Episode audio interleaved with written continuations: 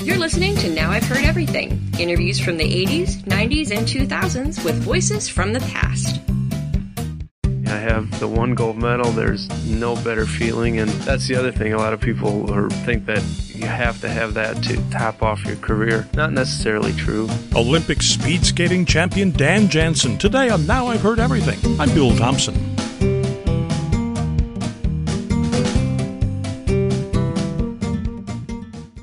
As the 2022 Winter Olympics get underway today in China, we're reminded that these games can produce heroes, great triumphs, but also soul crushing defeats, which can bring out the best or the worst in every competitor. Wisconsin native Dan Jansen was one of the world's best speed skaters when he went to the Winter Olympics in 1988, his second Games. He carried the expectations of millions of Americans on his shoulders. But as the Games got underway, Jansen got devastating news from back home. His sister Jane was dying of leukemia. He was informed of her death just before competing in the 500 meter event, the event he was expected to win. But he fell in that race, and again in the 1,000 meter, and came home with no medals. In 1992, he again came home empty handed. He acquired the nickname the Heartbreak Kid. But in 1994, at the Lillehammer Olympics, in his final race, the 1,000 meter, Jansen won his first and only medal, a gold. I met him just a few months later when he wrote a book called Full Circle. So here now, from 1994, Dan Jansen. I wanted to uh, certainly to tell the the story of, I guess, my side really of, of all the Olympic experiences. What what was really going on in my head, and I think it's it's interesting because when people watch it on television, they they hear more so what the what the commentators are saying or what the press is saying, and uh, I think. Um, although I tried to let people know how I was during this time, this gives a pretty full picture. And also, there's uh, people don't know much other than they see us every six, you know, every four years for 16 days, and it's uh, you know, we do have lives in between as well. Maybe you should consider going on strike. That seems to get people a lot, a lot of attention these days. I don't but, think you'd ever see an Olympian do that. but you know, you, you do point out early on in the book that, that, that this this reputation which you've come to hate of of being Dan Jansen, the guy who falls in the Olympics, is because of that. That, that we don't see you every day. That we don't we, we can't put that in the context of everything else that you've done that has overshadowed that. Yeah, well, that's the that's what makes it a little difficult for me is that I, uh, you know, I it's fine. I, I don't necessarily hate those labels, but they get old. The heartbreak kid or or all of that. But um, if if they would say more about what I accomplished rather than uh, the times that I didn't accomplish, you know that that makes it a little easier on me, uh, you know, because you know how many people knew that you know how many world records I set or how many world championships I won. They only knew me really as the the guy who had trouble at the Olympics. Still, there is. It seems almost unfair that you spend thousands of hours practicing and training and getting everything just right, mm-hmm. and then the world judges you based on what happened in less than a minute. Right. Well, it is a little unfair at times, but it's also something that we're fully aware of while we're doing it, and, and you know that that's not really the reason we do it, but it can be unfair sometimes, and uh, sometimes downright cruel. But then again, to keep things in perspective, when you say that, uh, I, I guess it was one of the, one of your early uh, contests in in Europe, and you said you really came home and you realized that you were the fourth best in the world at that point. Right, and I was 18 years old. This is my first Olympics uh, uh, in Sarajevo, and uh, just happy to be there. Really, I didn't have any expectations. I thought maybe a top 10, and that would have been fantastic. And I almost won a medal. I finished fourth, and I was thinking, this is great. You know, maybe they're gonna have a parade for me or something when I come home. And uh, all of a sudden, I get home, and you know, ah, Dan, that's too bad. No medal, and and it, it really is an eye opener. You know, people that you really realize that they they don't really understand what's going on here.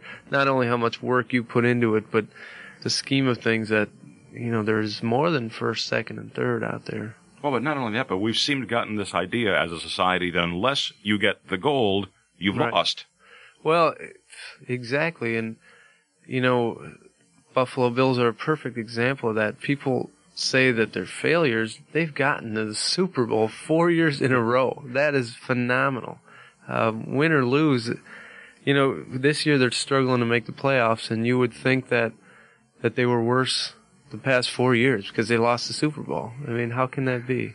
Boy, talk about your pressure there too. I mean, you know, you Right. you, you had a tremendous pressure on you by the time you had gotten uh, to Right. Lillehammer, but imagine the pressure that will be on the Buffalo Bills if they win, if they get into the Super Bowl again. Exactly, but there again, if if people would look at it as they're there again, that's amazing. You know, things might start to change. But as you, as, uh, the book is filled with a great deal of psychology too. It's, it's how you, what frame of mind you go into a contest with, Mm-hmm. Right. whether it's speed skating or the Super Bowl or whatever, or being in radio. The the way you think about what you're doing Yeah. affects what you do. Oh, absolutely. It, the the mind plays. Once you're at at any top level in anything, uh, it's so much psychological. I mean, maybe eighty percent because you know you already have the talent and that's what got you there. But getting at the top and staying at the top is very difficult. Much more difficult than getting there, I think. You were lucky to have a, a good uh, sports psychologist working with you. hmm I, I worked with uh, Dr. Jim Loehr. Uh, first of all, I have to I have to give a lot of credit, probably more credit to my coach uh, Peter Mueller. But uh, Dr. Jim Loehr and I worked. Originally, I went to him before the '92 games. We were every interview I did between '88 and '92 was asking me about Jane and about falling, and and I didn't want that on my mind, and so we we went when kind of worked through all of that and got re- rid of my feelings of guilt and whatever I may have had. And I was able to get rid of those. And then we worked on 1,000 meters because that for me was a distance that I wasn't always too sure about. It. the 500 was my distance. And, and ironically, it came down to the 1,000 being my last chance. And it all paid off. Well, you, one of the one of the analogies that you used, which I thought was was a really terrific analogy, was the 500 meter was was your pinstripe blue suit, the, the, the really the fine your favorite suit, Right. And the thousand was okay, but you only used it if the the other one was yeah, the cleaners. right. Yeah, exactly. That's about, that says it perfectly right there. And that was, uh, I think a lot of us, when we stop and think about our own situation, we have in mind there's one thing that we really, really want. Sure. And even in our own mind, that will overshadow, if we don't get that, the one thing that we really do get that is by itself a great accomplishment. That's right. That's that's very much the case. And I thought, you know, I've often thought about the the way it turned out is is I'm thankful for you know every opportunity I had, the wins and the losses.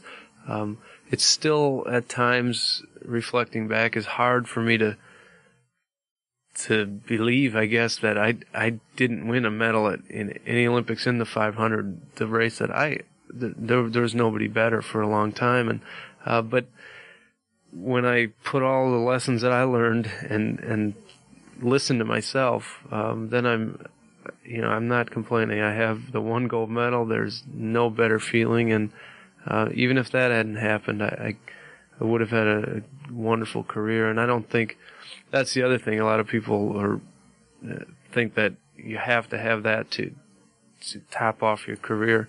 Not necessarily true. I mean, if again going back to like a football, if, if Dan Marino doesn't win a Super Bowl, he's still one of the greatest quarterbacks ever.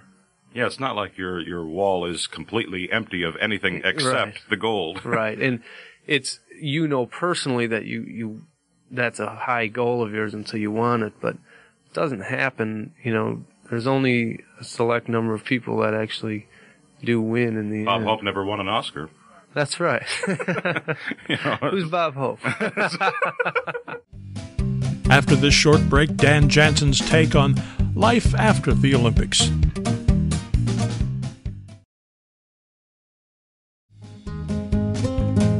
Now back to my 1994 conversation with Dan Jansen. I really have to envy you. I mean, you here you are. I mean, you you are uh, rubbing shoulders with with celebrities, uh, you know, and and other great athletes, and and you are in their class. It's not like you're uh, you know visiting these people. You are one of them now. that's a very strange feeling because I'm still the person that goes, "Wow, you know, I just met so and so," and and I, uh, I'm not real, you know, I don't like have to have their autograph or have a picture taken with them. But if I do, I, I still think it's kind of neat. You know, I'm I'm still I don't necessarily consider myself that way, but then it's very surprising when some of these people will come up and ask me to take a picture with them, and and that really freaks me out. Now, what is it? What is life like back in Wisconsin now? And are you a celebrity there, or are you, you just Dan Jansen who grew up here and No, I would say, especially in Wisconsin, uh, that's probably the place that I'm most of all a celebrity. They they still because it's such a it's the Midwest. It's great. I can I can still go places and do what I want, but there's not really anywhere I can go around there that they don't at least know that I'm there. But that's okay. They're you know it's it's fun and they're good people. now are you the are you kind of like the, the skating elder statesman now? Or are you uh, are you helping the younger kids? Yeah, I, it's amazing how fast you go from the up and coming kid to the the veteran or now retired. But I do, I do when I'm home, I go over to the track and I I skate with the team and I try to help out. You know, if I see things that they could do better, I, I point those out and. Uh, it's fun. I have a good time doing the little bit of coaching that I am. But it's not like golf where there's a senior tour. Uh, Right. You know, or, or the bowlers, you know, where you can be 60, in your 60s and 70s Yeah. and still getting, Exactly. Or getting a even- great score. even figure skating where there's a professional tour and shows that we can go into um, when we're still young enough to do so.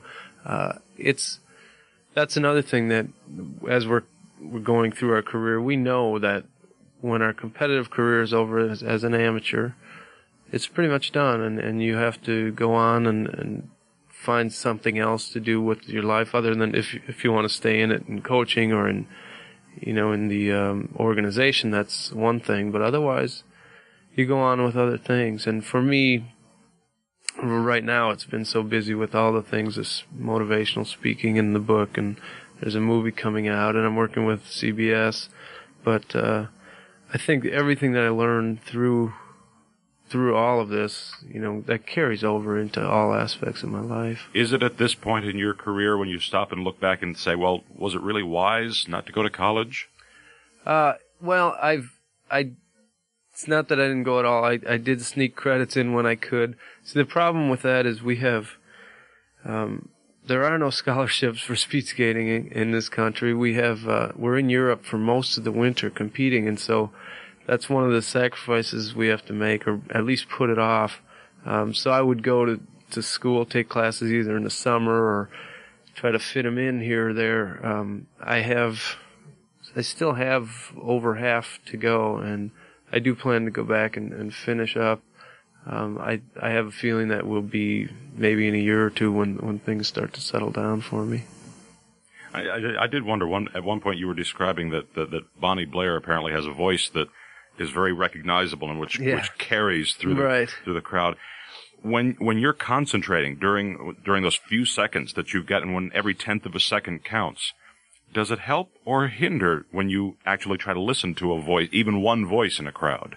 Usually, the only one that I uh, am I'm concerned about is uh, the my coach, and is whether it's his voice or sometimes it's so loud you you just hear the crowd, and you like at the Olympics, there's so many people screaming.